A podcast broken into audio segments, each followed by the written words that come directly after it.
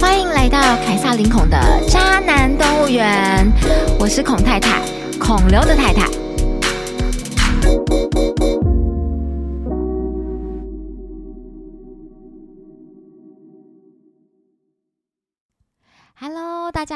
我是孔刘的太太，孔太太。等了好久，我的 podcast 终于上线了哦。今天是第一集，不知道大家刚刚有没有留意到很可爱的片头音乐呢？首先，在这边要感谢三十而立的主理人陈品仙的友情帮忙哦。史丹利他在业界是非常有名的音乐人，他旗下的很多歌手呢都有入选金曲奖。他是一个帅霸哦，长得那是帅帅的、高高的、坏坏的。我第一次看到他照片的时候，我心想说：“哇靠，这应该是个渣男吧？”但是我还发现他其实是个超级好男人，就是标准的外包装和内容物不符的那一种。那为什么史丹利会愿意帮我，就是友情支持，然后制作片头跟片尾音乐呢？其实一年多前我就想要做 podcast 的内容，那当时想说，我应该需要一个片头跟片尾的音乐。那我第一时间我就想到史丹利，但是那时候我不认识他，我是认识他的美艳老婆贝贝，所以我就问贝贝说：“啊，你老公有没有接案子？就是能不能帮我做片头跟片尾音乐？那怎么收费？”其实一开始我很害怕，因为我想说：“哦，这么厉害的人，应该会收费不便宜吧？”结果谁知道史丹利知道以后呢？他觉得哦，这件事情真的太有趣，而且太有意义了，所以他就主动说他要免费帮我这个忙。可是他有一个条件，就是以后呢，他的所有发文我都要按赞，都要留言歌颂他。后来呢？因为我去年真的太穷了，嗯，我去年其实发生了一些不太好的事情，其实让我的忧郁症又在发作。那其实如果有看过我第三本书《渣男排行榜》的人，大概都知道我去年大概经历了什么样的遭遇。因为太穷的关系，然后再加上我其实每个月都有定期在帮助流浪动物，所以其实开销并不小，所以我没有多余的闲钱来添购好一点的录音设备。可是我又不想买便宜的来将就用，因为呃没有那么好的录音设备，其实录出来的品质对于听众来说是折磨，所以就一路一路的拖到了今年。那原本我跟史丹利讨论说啊，片头可能可以放很多野兽在鬼叫的声音，但是史丹利试过以后呢，嗯，觉得效果不好，结果就变成一堆可爱的猫叫声了。我很喜欢这个片头，因为我真呃，猫是我最爱的动物，所以我觉得嗯，真是太可爱了。那史丹利人真的非常好，他把档案给我的时候。他还跟我说对不起，他说我动作有一点慢，让你久等了。然后他跟我说，我希望你可以继续封下去。所以呢，我现在就来封了。那现在先跟大家，因为我想说，可能有一些听众不知道我是谁。就是虽然我出过三本书，也上过了几次电视通告，但是应该我想，可能大多数的人可能都是第一次接触我。那我是凯撒琳孔，这个孔是怎么来的？这个孔是孔刘的孔，因为我的人生志向呢是嫁给孔刘，所以我就先把父呃冠夫姓冠起来。我之前上通稿，不管是郑红怡大哥，或是谢振武律师、赌林哥、吴宗宪，他们每一个人都叫我孔太太，所以其实我是孔太太这件事情是已经是被认同了，已经是一个社会大家的。共同的价值。这四年来呢，我写了三本书，那其中讨论度最高的一本就是《渣男动物园》，那些年我们一起遇过的禽兽。所以呢，我的 podcast 会取名叫做《渣男动物园》，就是希望接下来可以跟大家继续的讨论渣男，然后揭发渣男的真面目。这是一本非常欢乐，但是也很暗黑的书，还没有看过的人真的可以买来看一看。那我想跟大家说，就是如果能力许可的话，尽量买书，就是用新台币给作者支持。不要以为写书能赚什么大钱，其实每卖一本书，作者拿到的大概就是定价十分之一，就是十分以三百五十元的书来说，三十五元就是一本书的版税所得。那有养猫的人就会知道了，三十五块其实连一个猫咪吃的大银罐都买不起。然后再加上现在看书买书的人真的很少，除非是大网红，否则其实卖个几千本就要偷笑了。你去换算下来，那个时薪真的非常的低。那我是什么样的契机开始打击渣男呢？其实最早的时候我还没有这样的念头。那大概是四年多前，我开始经营单人婚纱。那可能很多人不知道什么是单人婚纱。单人婚纱呢，就是说，不管你是你的感情状态是未婚、离婚，或者是呃已经结婚，你都可以再拍一次属于自己的婚纱。那在我陆续帮一些女孩子完成了他们的单人婚纱梦之后呢，我也听到了很多鬼故事。因为我发现呢，几乎每一个单人婚纱的背后都有一个渣男的存在。因为如果你可以拍两个人的婚纱，你为什么要去拍一个人的婚纱？所以我就开始着手写我的第一本书，就是《等待加一或者不》，我和他们的单人婚纱故事。故事里面呢，就是这本书里面，除了有我自己过去和渣男奋斗的，就是缠斗的经历之外，也写了大十四个女孩子的故事。那有兴趣的人可以买来看看。那第一本书出了之后呢，很多读者反馈觉得我实在是太会写渣男了，所以我就着手写了我的第二本书《渣男动物园》。那因为我连续几乎都是在批我的大部分的文章都是在批斗渣男，所以有的人会说我仇视台湾男人。其实比起仇男或是厌男，我觉得更更大的成分是害怕跟恐惧，因为我不想要有踩到就是踩到大便或是有遇到垃圾，所以我我就是我不藏私，也不会去掩掩饰自己不好的过去，我会把自己。呃，我愿意把自己不好的经历跟大家分享。那最近，呃，就是有一个最近，反正就是口罩哥嘛，还是口罩口罩，反正口罩先生他翻车。那有人就说，哦，两性作家都处理不好自己的感情问题，这一点我超级同意的。所以我后来学会自保的方法，就是不再跟台湾男人谈恋爱，此生非孔刘不嫁。所以我才会叫凯撒琳孔。那很多人会问说啊，如果孔刘是渣男怎么办？这问题呢，其实问的非常好。对我来说，就算孔刘是渣男也没关系，我愿意被渣的心甘情愿。就是如果可以被孔刘渣到，也是一种人生成就。快快点来扎我吧，都没有关系。而且至少，就算被他扎到了，至少我睡到他了。那第一集呢？今天的第一集，我想要来跟大家分享一个我人生中遇到最恐怖的鬼故事。遇到这个烂东西呢，其实对我的人生的影响非常大哦。这段经历呢，之前上通稿的时候，制作单位都会希望我分享。所以如果已经听过很多次的人，就是麻烦忍一下下，再听一次。这个烂东西呢，是我三十七岁那一年朋友介绍给我的。当时我刚刚结束一段感情，然后伤得很重。那朋友介绍这个对象过来给我的时候呢，就说：“哦，呃，这个男生一九七九年生，一百七十九公分，体重七十二公斤，单身，现在任职于新加坡航空公司的高层，他很想结婚。”看了以上的条件之后，我觉得哦，这个很多人会觉得说这根本就是天才，我也觉得嗯，这根本就是天才。重点是他想结婚。后来呢，朋友丢了他的照片过来给我看，我看半天，我觉得这个人怎么很面熟，但是就是想不起来他像谁。那我，但是我朋友就跟我说啊，你不要再看外表了，找个对你好的比较重要，而且长得不好看的男生比较不会乱搞。那朋友牵线之后呢，这个烂东西就对我开始展开热烈的追求。他每天就会呃定时的问安，跟闹钟一样。那第一次见面的时候呢，我就跟这个烂东西说：“哎，我真的觉得你很面熟，但是我想不起来。”然后这个脏东西，这个烂东西，他就是脸色一沉，就默默的说：“哦，很多人说我像杨宗纬，其实他看起来很不快乐。”我就跟他说：“哦，就是这当下，我就想到说，我靠，他他很像山顶洞人，其实他比较像山顶洞人。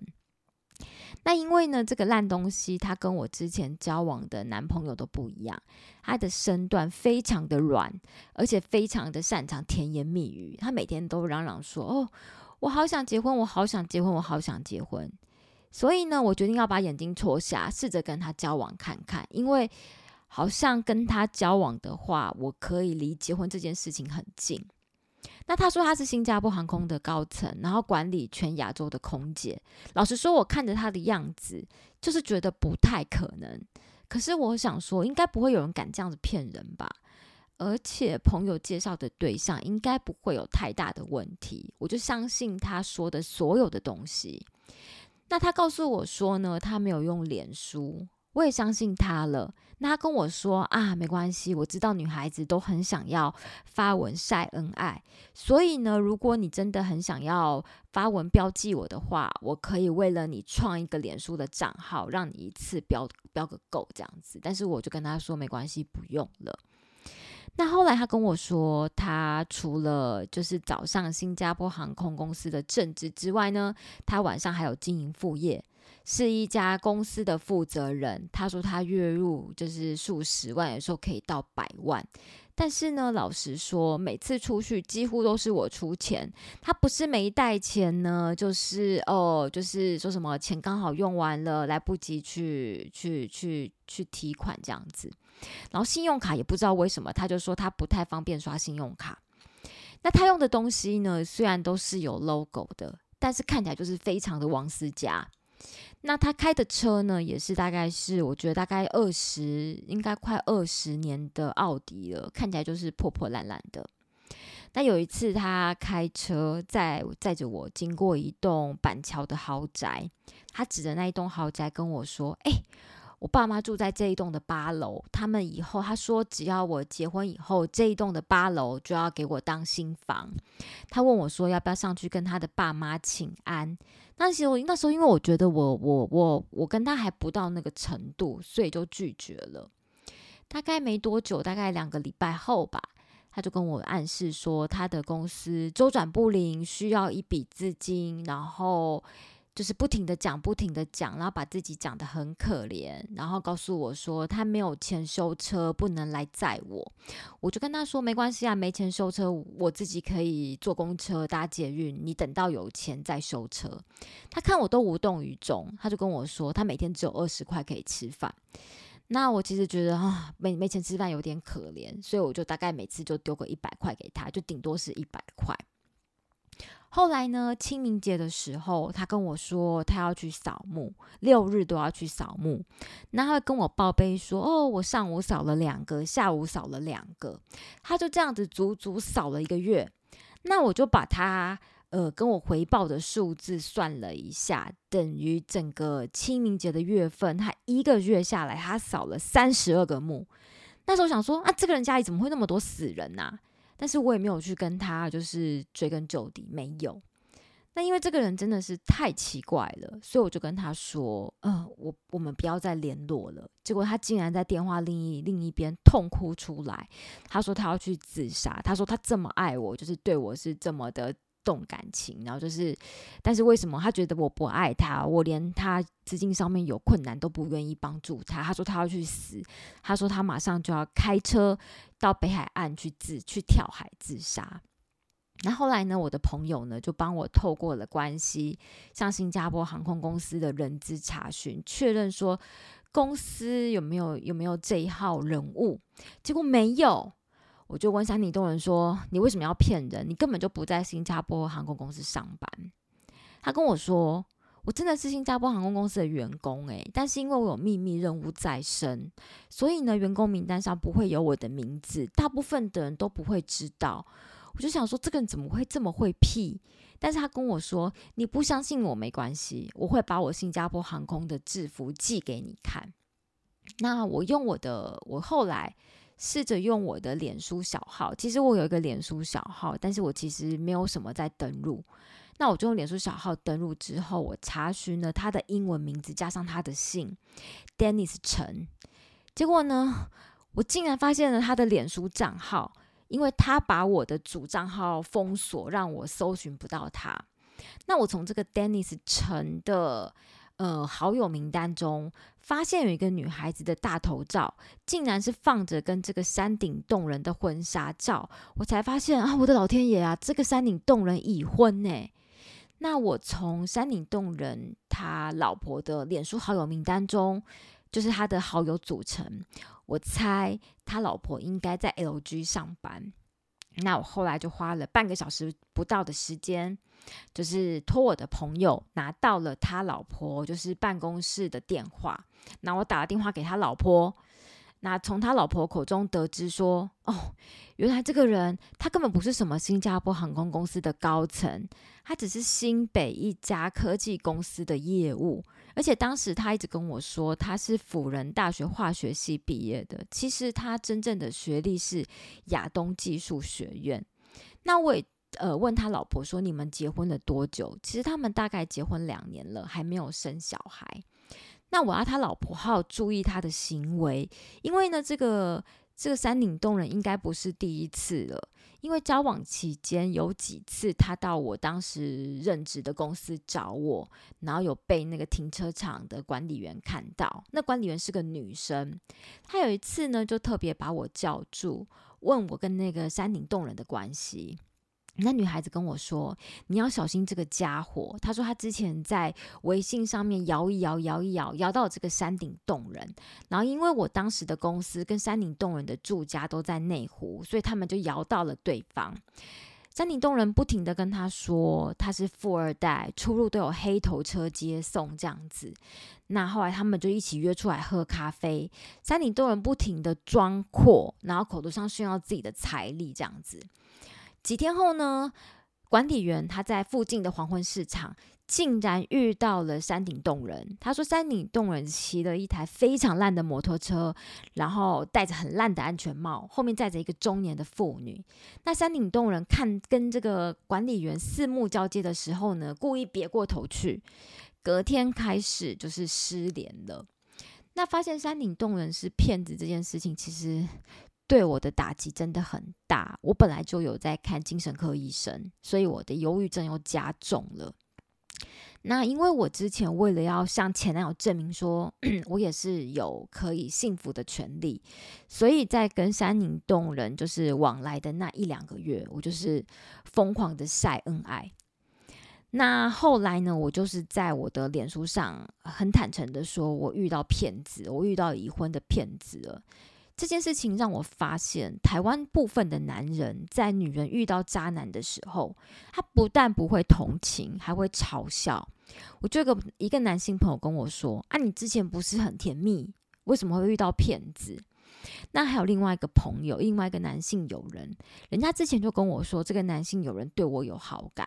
那我其实我从来没有这样的感觉。然后这个男性友人，他不知道为什么会把我之前发的我跟山顶洞人的合照截图下来。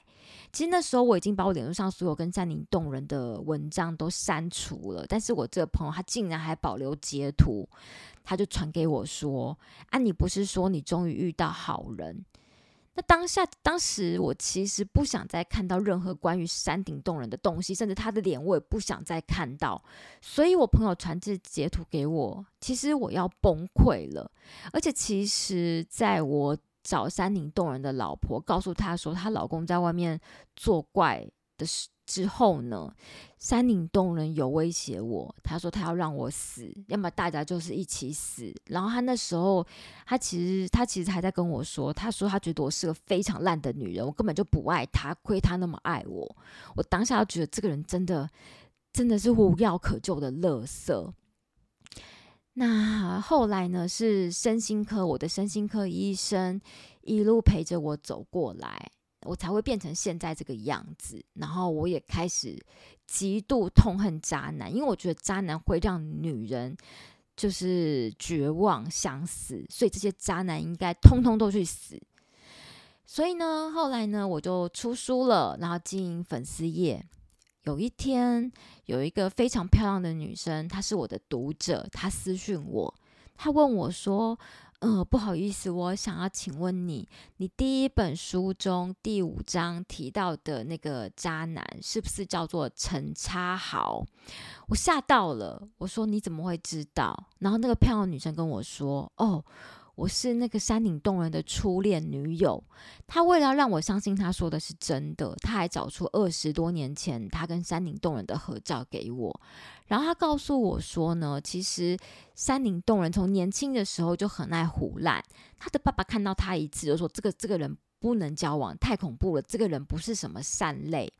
为从这个女孩子的口中得知呢，其实这个陈差好他口中的富爸爸、富妈妈、富姐姐、富妹妹根本就不存在，他是个没爸没妈的人，然后他是姑姑带大的。总之呢。这个呢，这个从古代穿越来现代的山顶洞人，他还想要演偶像剧的男主角，他真的对我人生造成非常大的伤害。就是因为他的关系，我决定从此跟台湾男人保持距离。不过老实说，他只是压倒骆驼最后一根稻草。那所以呢，我因为他曾经让我离死亡很近。所以，不管是我出书，或是经营粉丝页，甚至现在 podcast 第一集，我都要把它拿出来鞭尸一次。我想要跟所有的男人说，千万不要以为你干坏事就没关系。就是女人真的复仇起来，连鬼都害怕。就算你不能物理性死亡，也要让你就是社会性死亡。那也想要跟遇到渣男的女生说，其实你也不是无能为力，你真的可以亲力亲为的闹到渣男会出没的地方去。那当然，我也很愿意帮忙把渣男的事迹公诸于于世，让他可以被指认。嗯。那今天就先聊到这边。如果你们喜欢我的节目，欢迎多多支持订阅，这样子。也希望可以记得给我五分的好评价，然后不要再骂我了。我每次上通告都会被骂得很惨，那都不知道为什么原因，自己会那么讨人厌。那我也非常欢迎各种形式的合作，因为其实我之前都没有在接业配之类或是团购之类的合作，但是二零二三年起，我决定要把粉丝页的流量变现，因为我希望自己能够有更大的能力帮助更的更多的流浪动物，就是其实。持续关注我的读者都会知道，我已经长期都在关都在帮忙流浪动物。那如果希望可以跟我洽谈一些合作的，都欢迎写信给我，或者是私讯粉丝专业。啊，对了对了，如果有音乐上的需求，其实也可以找史丹利。那他的联络方式我一样都会放在节目的介绍里。拜拜，我们就下一次下集见了。我会努力一个礼拜更新一次。拜拜。